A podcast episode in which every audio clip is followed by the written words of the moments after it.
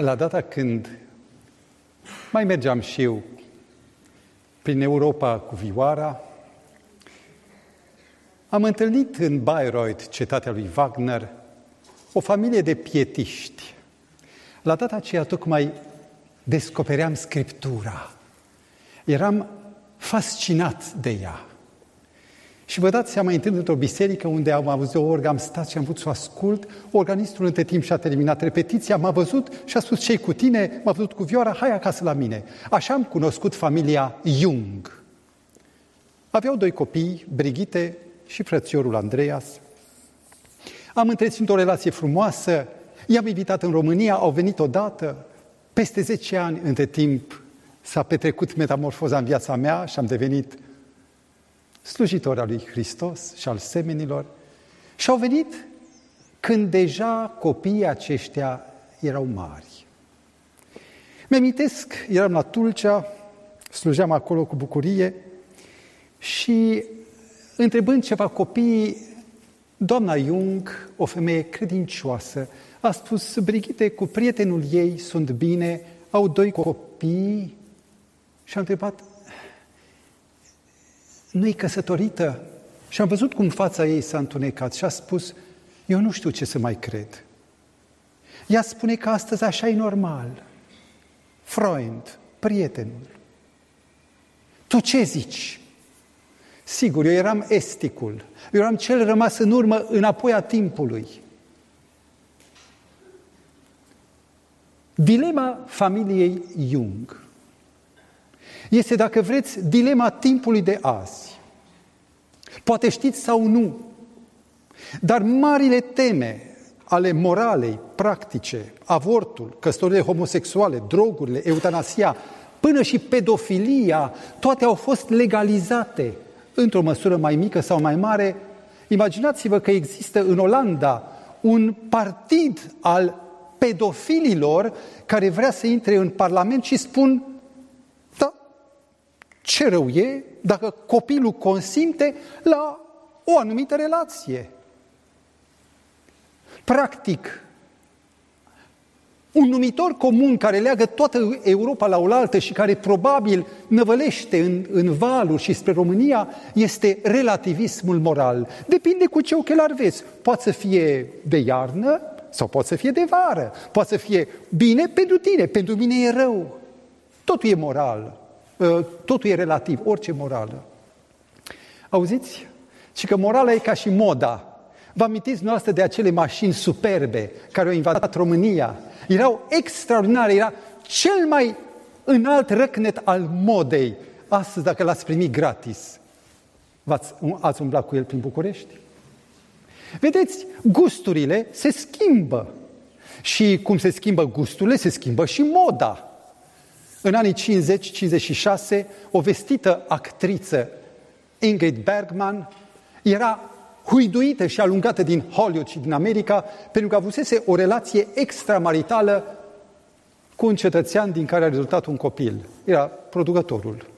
Astăzi, pe micul ecran și, dacă vreți, mai mult, familia lui Cody Brown, multineveste, este o fală și, fără să-i fie teamă sau jenă de opinia publică, el este cel care își atalează noua morală și la urma urmei întreabă oamenii: și ce dacă poate iubi mai multe? Ce-i morala? Poate morala să fie omologată cu culturile? La procesul criminalilor de război de la Nürnberg, avocații celebri care au luat cuvântul au ridicat acest argument cu forță maximă, spunând: cu ce drept impuneți voi o cultură, o morală a culturii voastre, culturii noastre, care are alte criterii?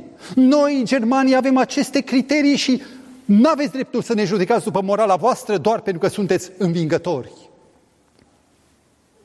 Mai cu timp în urmă, un mare om care a produs codul lui Napoleon, e vorba de însuși împăratul, spunea, după ce a dat codul care a fost aplaudat și care a servit în Europa ca o normă, ca un criteriu, spunea: nu sunt om de rând, legele moralei nu mă privesc. Iar rezultatul? La ora actuală, oamenii consideră morala ca o prejudecată. Am văzut un articol în ziar, angajăm domnișoare prezentabile fără prejudecăți. Înțelegeți ce e asta? Morala egal prejudecăți. Ca să ai relații cu oricine vrea șeful, e o chestie de eliberare a conștiinței. Iar rezultatul? Priviți, vă rog, un tablou. Băiețelul acesta e tată la 13 ani. Divorțurile au explodat. E o decadență morală, cum nu vă dați seama, rata divorțurilor, nu la noi, pentru că nu există instrumente de măsură, ci în America, divorțurile au crescut 400%. Violența, 560%. Graviditatea copiilor între 10 și 14 ani, cu 400%. Criminalitatea liceenilor, cu 995%. Criminalitatea nu neapărat sânge, ci în sensul de nelegiuire, infracționalitate. Iar sinuciderea, suicidul la tineri, nu vă spun, 200%. Întrebarea, cum s-a ajuns aici? Vedeți, legea lui Dumnezeu este o lege prea rigidă, este o cămașă strâmtă, noi am evoluat și avem nevoie de o alternativă ceva mai laxă. Și s-a găsit soluția cea mai bună, legea naturală. Idee care s-a născut în mintea unui hoinar singuratic, vorba cărții, titlului cărții lui Jean-Jacques Rousseau, și anume omul natural, acel barbar nobil, om nobil totuși, care e bun în sufletul lui, intrând în societate, se strică. Societatea e rea. Schimbați societatea și omul, după legea lui naturală, va instaura un Eden. Revoluționarii au crezut în asta, au urmat valul repetat sângeros al ghilotinelor, pentru că omul natural a arătat ce poate. A fost doar un caz izolat. Pardon. Vă rog, priviți o istorie care s-a derulat în 1939-41.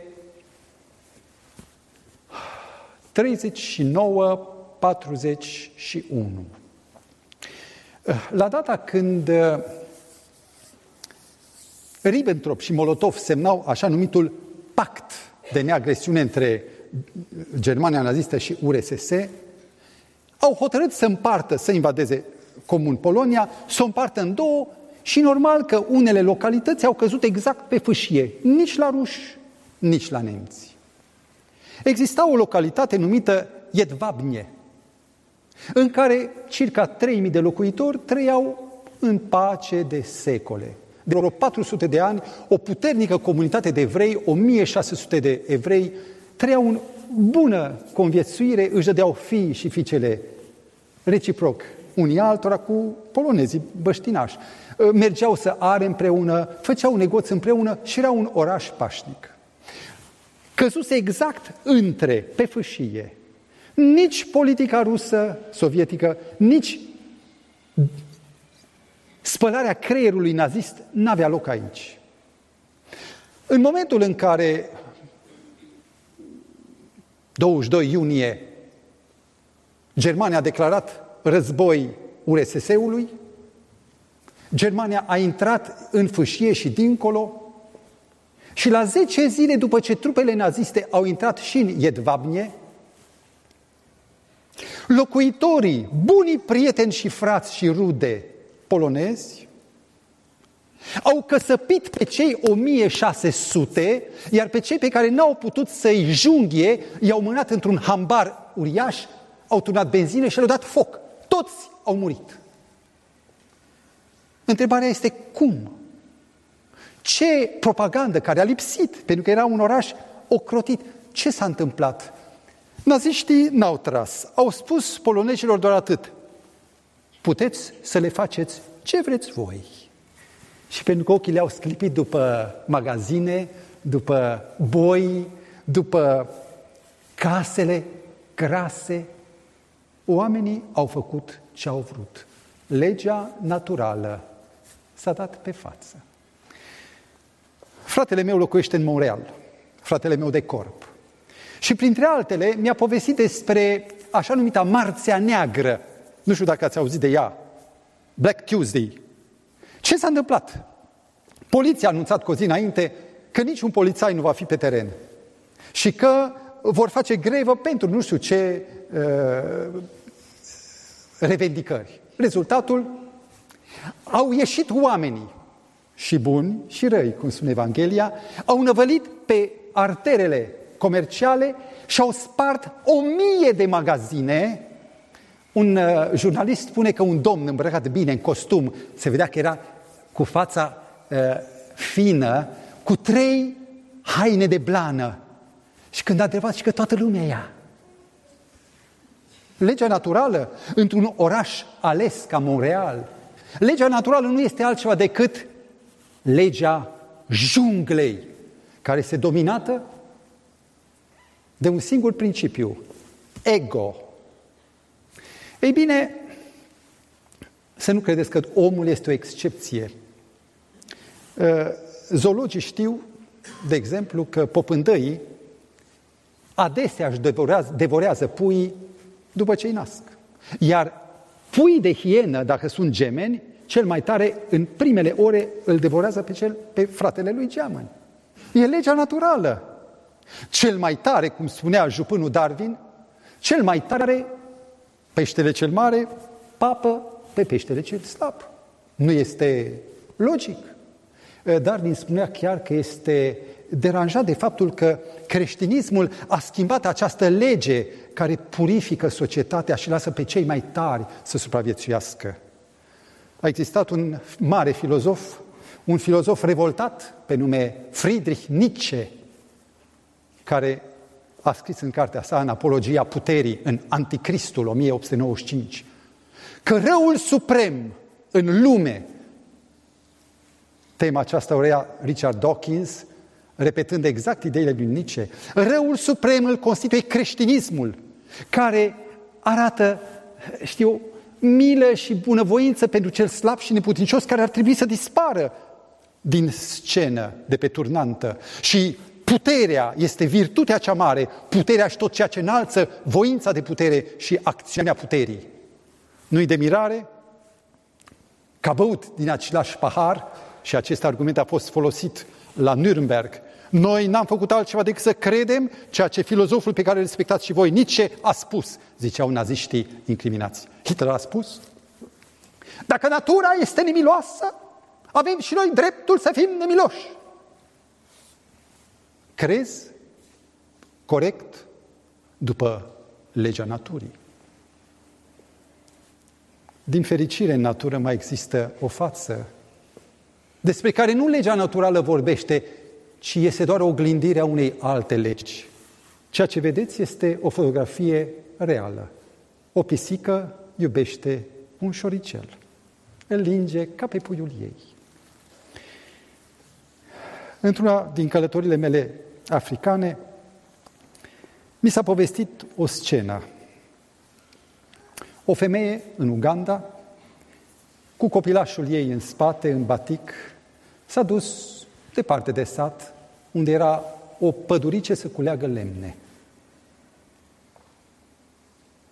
Și în timp ce culegea, a fost surprinsă de un leu. Știți care este primul gând al conservării de sine? Iei copilul, îl dai la leu și fugi. Și leul e mulțumit cu pradă. Mamele dau din cap că nu e așa. Mama a început să vorbească leului. Mai stai, mai așteaptă, nu te grăbi. A luat pruncul, l-a ascuns sub o tufă, apoi, tot vorbind leului, vrăjindu-l, s-a retras. Și când peste câteva ore au trecut pe acolo alți săteni, au descoperit rămășițele unei femei și un pruncușor scâncind într-o tufă. Și au spus, ce mult l-a iubit! Dragii mei, există un contrast între legea naturală și între legea morală. Legea naturală merge pe instinct, legea morală pe conștiință. Legea naturală promovează conservarea de sine, legea morală sacrificiul, mai ales instinctele, sacrificarea instinctelor. Legea naturală pe ego, legea morală pe altul. Legea junglei să ia, legea morală să dea. Acum vă întreb, dacă în știință, în domeniile obiective, lucrurile se cer să fie precise, demarcate, conturate, deci eu doar în legea sau în problemele conștiinței și ale subiectului, care e mai important decât obiectul, obiectul e mort. Deci oare legea care reglementează subiectul poate să fie acceptat, să fie aproximativă? Dragii mei, aici e o problemă pe care, dacă Dumnezeu ne ajută, pe dumneavoastră, la micul ecran sau în sală, și pe mine, să avem mintea deschisă, să putem înțelege că Dumnezeu nu ne lasă în ceață, în abureală, ci ne dă exact ce trebuie ca să știm unde-i nordul. Cu 1445 de ani înainte de Hristos, Dumnezeu, în fața unui popor de aproape 2 milioane de robi eliberați din Egipt, a rostit de pe muntele Sinai în flăcări, în tunete, în cutremuri, în fața unui popor terifiat, a rostit cu glasul său cele 10 porunci. Ei bine, întreabă un cetățean, cunoști poruncile? Și că da. Despre ce zic? Păi să nu furi, să nu minți, așa. Și interesant că cetățeanul începe cu să nu. Să nu minți, să nu furi. Foarte interesant. Oare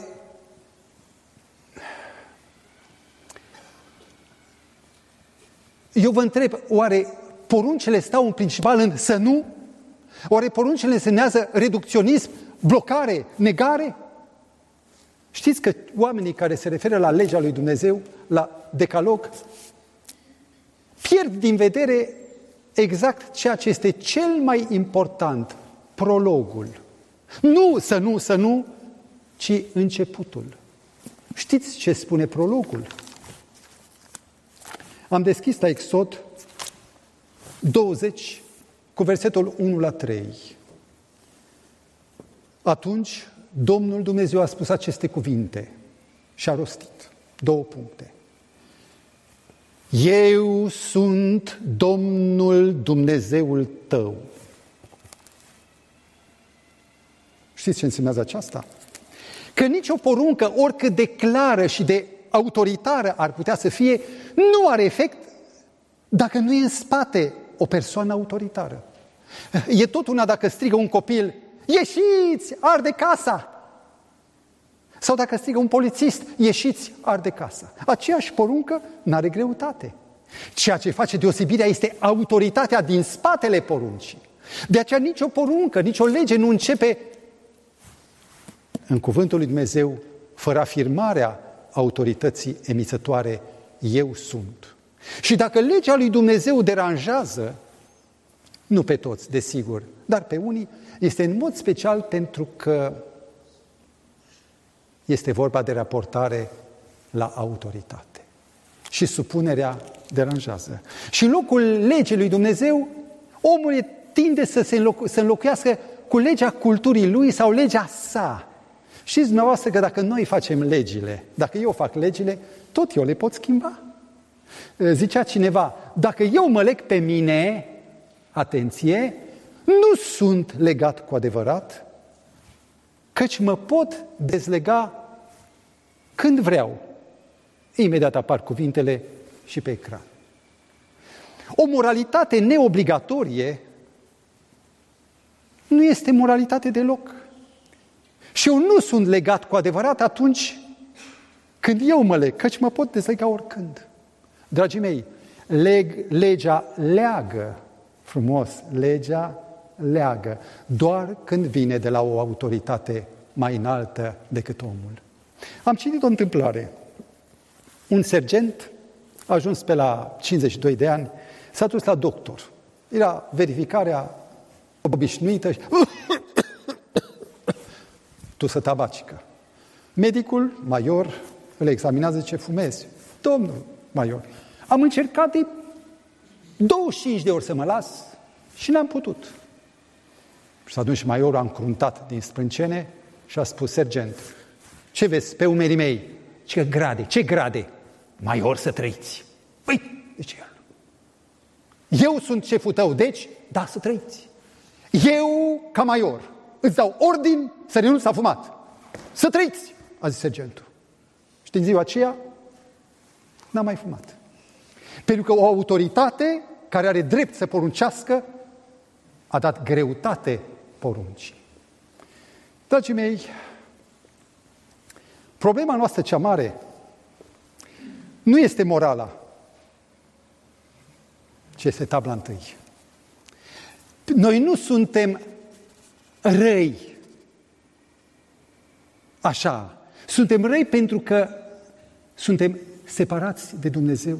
Și noi putem să împlinim a doua tablă doar dacă noi ne reîntoarcem și ne reconectăm la Dumnezeu. Vedeți de ce tabla întâi e cea mai importantă? Este tabla spirituală care reglementează ulterior morala.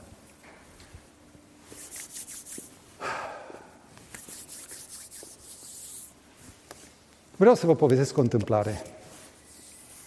Într-un magazin din Florida, era ora serii, necirculat, o tânără de 20 de ani, numai Nayara Gonsalves, slujește la Tejghea, intră un domn, magazinul gol, domnul spune, vreau un telefon mobil, puteți observa sau viziona pe internet, pe YouTube, ce vă zic, camera de veche a înregistrat tot. Și spune, da, acesta, acela, la un moment dat omul scoate un revolver, îl pune pe masă și spune, Duduie, dăm toți banii. Iar fata spune, e uimitor că fata nu s-a pierdut, și spune, domnule, puteți să faceți orice, puteți să mă jefuiți, n-ați vrea mai degrabă să vă vorbesc despre Isus? Filmul, scenariul i s-a rupt și a spus, păi, ce vrei să-mi spui? Și a scos Biblia și a început să-i spună de un Dumnezeu care iubește pe amărât. Omul era la Nanghie, revolverul era acolo și spune, știi, o fac cu atât de strângere din inimă, e prima dată când fac asta, dar sunt nevoit, mă dă afară cu familie, cu tot, n-am bani de chirie, ai ceva bani în casă, ce am, dar tot ce-i dau trebuie să-i dau din salariul meu. Ah, zice, nu vreau să-ți fac rău, zice omul. Și, da, chiar nu dai nimic, zice, știi ce, tu te duci la biserică, hai, uite-te, și începe să-i vorbească. Omul își ia revolverul, bagă în buzunar, zice, îți mulțumesc, ai făcut un lucru bun pentru mine, caut să mă întorc la Dumnezeu, roagă-te pentru mine. Când omul iese, femeia izbucnește în plâns. E numele, e chipul ei, Nayara Gonsalves. Dragii mei, suntem la prolog. Prologul care descrie, care descoperă forța întregilor porunci care urmează. Și după, eu sunt Domnul, Dumnezeul tău, nu, nu. Nu începe cu să nu. Spune un lucru extraordinar care te-a scos din țara Egiptului, din casa robiei. Știți ce însemnează aceasta? Că întotdeauna, înainte ca Dumnezeu să-mi ceară mie să ascult de ceva, întotdeauna Dumnezeu mai întâi mă scoate, mai întâi mă mântuie și ca mântuit îmi cere de acum, du-te și să nu mai păcătuiești, să ascult. Cineva m-a întrebat, tu ții legea, ha? Da, țin, și că ții legea ca să fii mântuit. Și eu zic, nu, eu nu țin legea acasă, ci eu țin legea pentru că una e să dai bani ca mită și altceva este să fii recunoscător. Eu nu pot decât să mă raportez la legea lui Dumnezeu despre care psalmistul spune, iubesc poruncile tale, iubesc legea ta, e desfătarea mea. Una e să ții legea nemântuit, ca unul care prin ascultare să cumperi, dar poți tu asculta, dacă ești păcătos. Și altceva este când ai fost scos din păcat, să mergi apoi drept pe drumul pe care Dumnezeu ți-l arată. Dragii mei, aș vrea acum să vă prezint un mic clip al unei personalități din România anilor comunismului, care are o mărturie de dat. Atunci mi-am dat seama că nu poate merge viața așa. Că prea mult mă iubește Dumnezeu și am zis, Doamne, pentru Tine fac orice. Această persoană se numește Rafila Rusă. A fost una din marile vedete ale muzicii populare. A fost o personalitate de prima mână cu premii. Fostul dictator Nicolae Ceaușescu o invita pe ea la marile dineuri. Când a fost Anwar Sadat în România, a fost chemată ea, Rafila Rusă, să cânte. Când Ceaușescu a avut pe plajă, la Marea Neagră, iarăși un eveniment extraordinar, sau când au venit ambasadele chineze, delegați, a fost chemată Rafila Rusă. Într-o zi a întâlnit cele 10 porunci și a spus, Doamne, dar eu nu știu de ele, dar eu nu le țin. Cu mine lucrurile stau rău. Și știți ce a făcut? Simplu, s-a hotărât să aleagă, să umble cu Dumnezeu. Din ziua aceea tânăra, acum măicuța, Rafila Rusă, a pierdut ovațiile lumii, a ajuns în conul uitării, dar este un suflet fericit cu Hristos.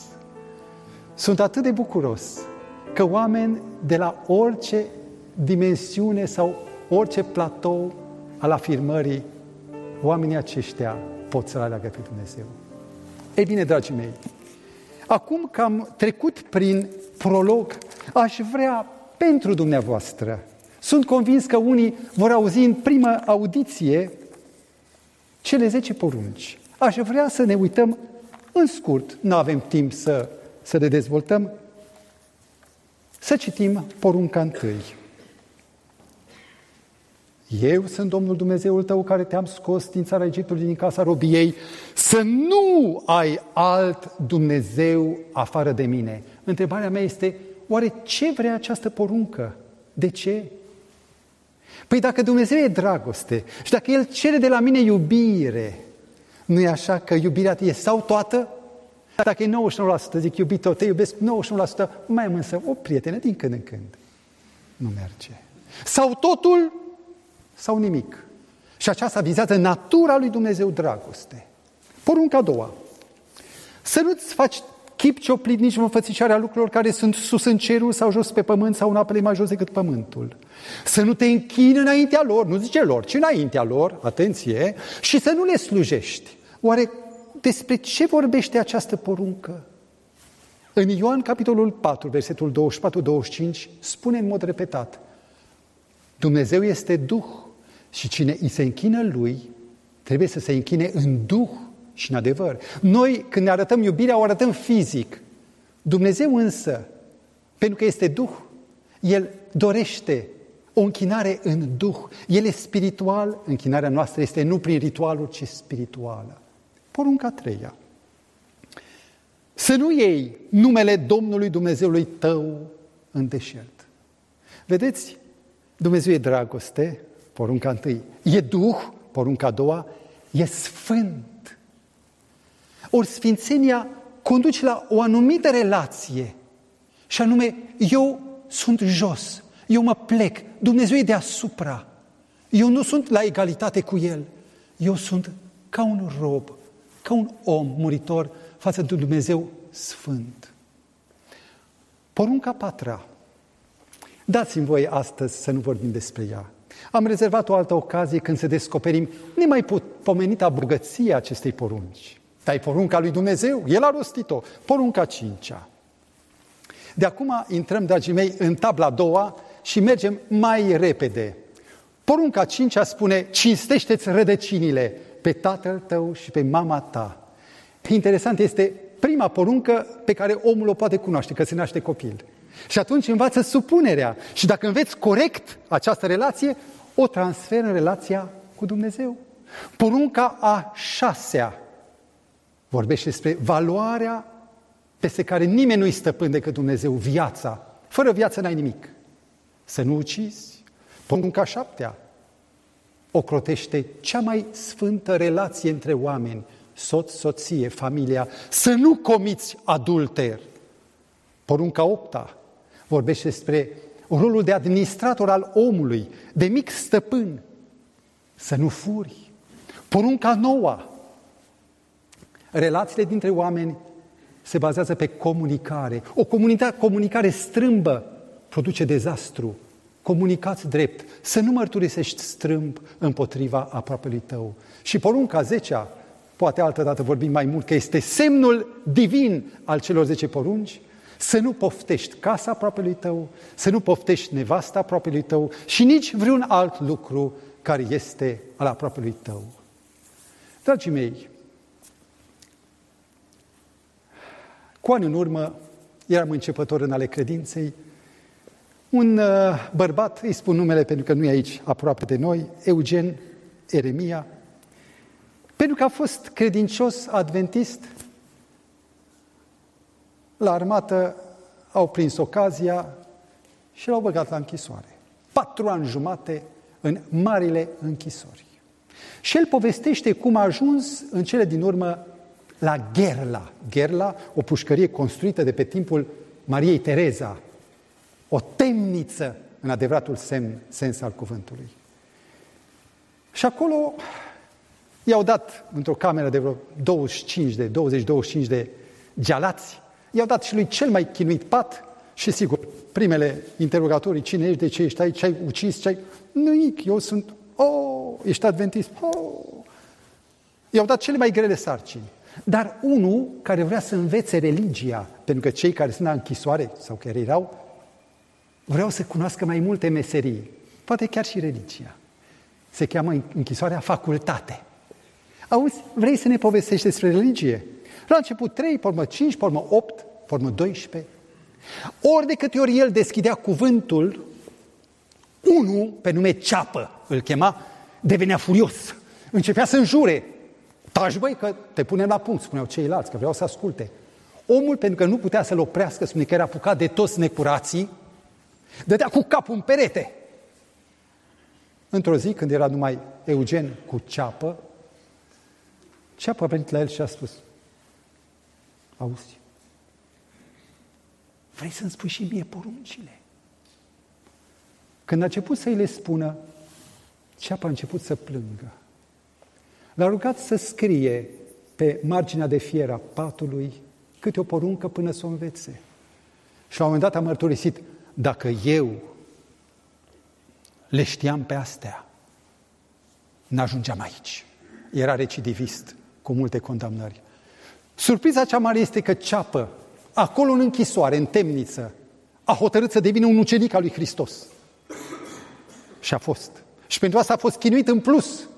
Când a ieșit, a ales drumul drept și l-am întâlnit într-o biserică din sud-estul României, l-am întâlnit ca un credincios bun.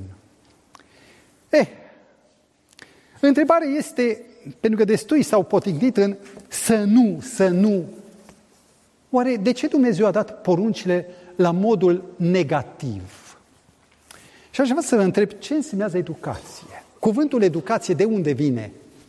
Am aflat cu stupoare că e din latinește ex, duco, ex, ducere, educare, care înseamnă a scoate afară. Ori întrebarea este, ce să scoți afară? 2 lucruri numai. Relele, tendințele rele, primele, pentru că copilul e un pachet de nevoinți sfinte. Pentru că părintele zice, auleu, nu cumva să...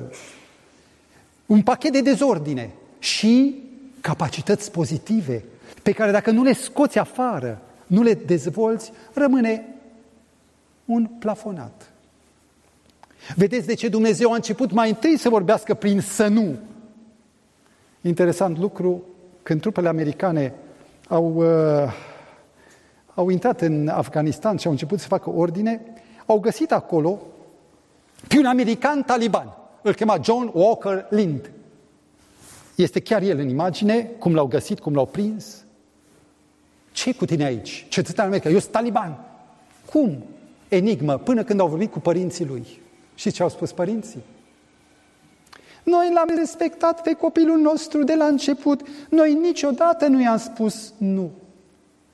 Și omul ăsta, crescând mare, căutând și el niște repere, le-a găsit la talibani care au spus asta nu, asta da. Nord și sud. Nu abureală.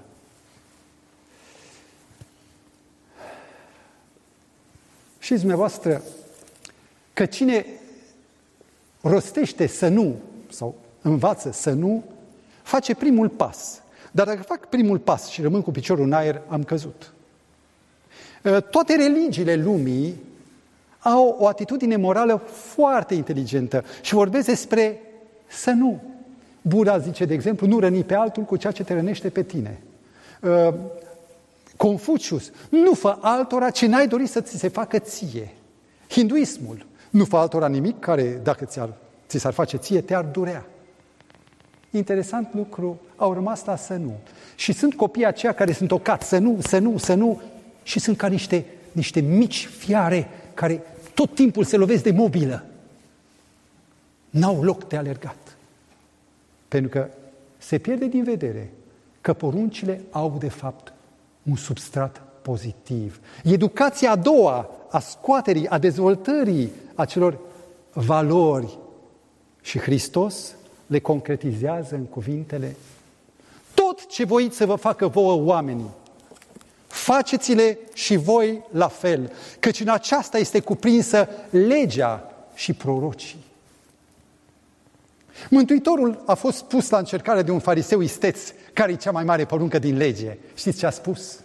Să da, nu să nu, să iubești, să te antrenezi în exercițiul iubirii.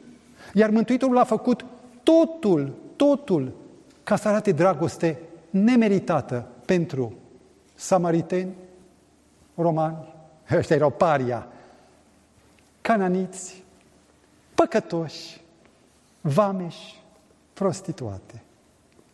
Iubiții mei,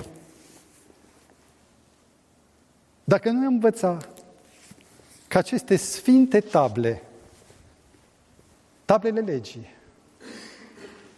sunt doar un cadru care au nevoie să fie umplute de duh și de viață. Dacă noi am trăit tablele legii, nu în să nu uri, ci în să da.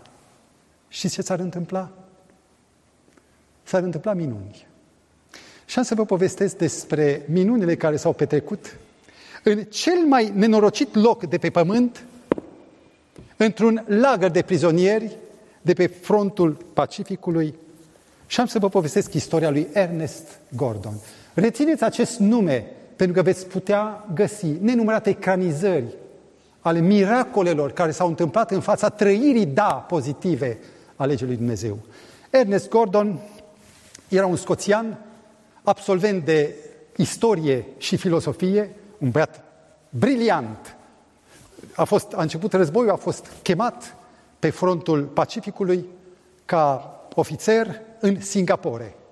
Singapore, la data aceea, era dotat cu armată britanică colosală. Erau invincibili.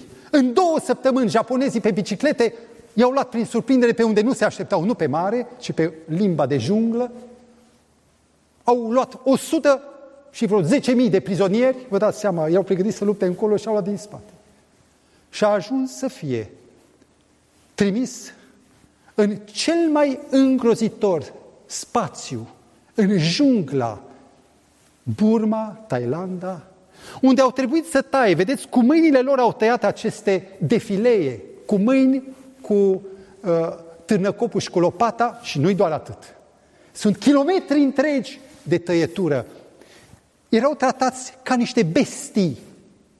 Lucrau în căldură de 50 de grade sau pe ploi torențiale, între șerpi și insecte ucigătoare care mișunau. La fiecare milă, 400 de morți.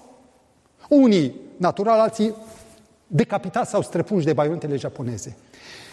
Primeau rații de mâncare, mai nimic. Așa erau la început. Așa, cum vedeți în dreapta, au ajuns în cele din urmă. Vă dați seama că omul în aceste situații devine fiară. Și povestește Ernest Gordon că cea mai rea situație era lupta dintre prizonieri pentru un bob de orez. Se furau pături, se furau perne, se fura mâncarea, se fura tot ce se putea fura. Fiecare era dușmanul celuilalt. Până s-au întâmplat două evenimente. La scoțieni, obiceiul era ca soldații să meargă doi câte doi, perechi, și să aibă grijă unul de altul. Erau devotați, o tradiție militară. Angus MacGillivray era un uriaș și avea lângă el un pitic. Piticul s-a îmbolnăvit și Angus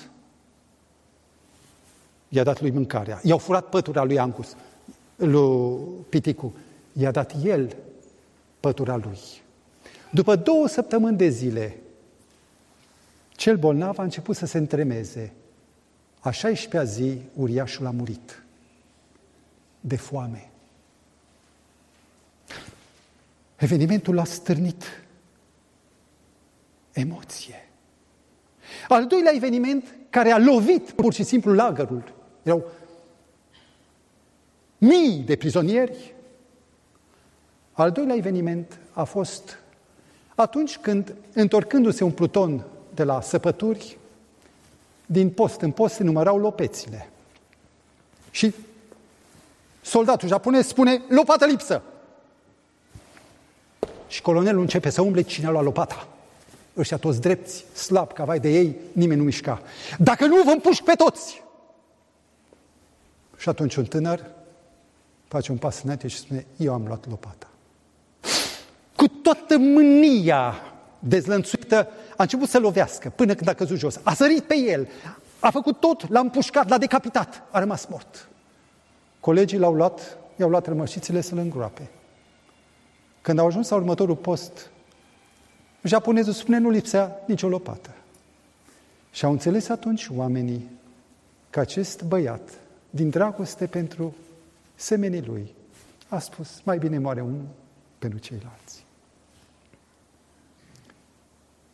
Aceste evenimente au început să schimbe fața lucrurilor.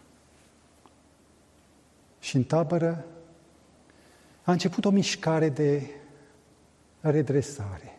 Erau toți muritori, muribunzi, erau în dezastru, dar au început să se respecte. Mai întâi de toate au amenajat locul muribunzilor, pentru că erau duși în așa numită Casa Morții, pline de gunoaie și de mirosuri și de tot ce vrei, ca să moară. Cine era bolnav era dus acolo. Și au început să se îngrijească de cei de acolo. Apoi s-a întâmplat miracol. Miracolul despre care scrie Ernest Gordon, miracolul sau miracole pe râul Quai. Ei bine, acolo a început un spirit de dragoste. Unul a spus: Ernest, n-ai vrea tu să fii capelanul nostru? Dar el era ateu. Și a spus: dar eu nu pot. Și l-a luat pe unul care l-a îngrijit când era în Casa Morții. O să citiți mai multe în carte sau o să vizionați filmul, ecranizarea. Și pentru că a fost pus să fie capelan, deși habar n-avea, îl a chemat pe creștinul să-i fie Biblie. El era explicatorul și învăța în timp ce explica. Dar a intrat în rol capelan. Cei care erau destui, care aveau carte, aveau pregătire, au început să formeze clase. Se predau 9 limbi, printre care sanscrita, ebraica și alte limbi. S-a făcut un atelier de grafică din cărbune. Cineva a început curs de medicină naturistă cu plante, cu resursele pădurii ca să se vindece. Unul a înjiribat o mică orchestră, cineva a reprodus partiturile și s-a cântat. Și lagărul pestilențial a devenit o reflectare a Edenului. Până și japonezii au început să-și schimbe atitudinea. Și când au ajuns eliberatorii în lagăr și când au văzut americani starea jalnică, au vrut să-i ia și să-i omoare pe toți japonezii. Și deținuții au făcut cerc, cordon, și au spus: fără răzbunare, fără răzbunare. Era legea dragostei pentru vrăjmași. Sfârșitul, Ernest Gordon devine pastor, se întoarce în țară, pastor și capelan la Universitatea Princeton. Ei, istoria nu se termină aici. Acesta este translatorul, ofițer japonez, translatorul taberei.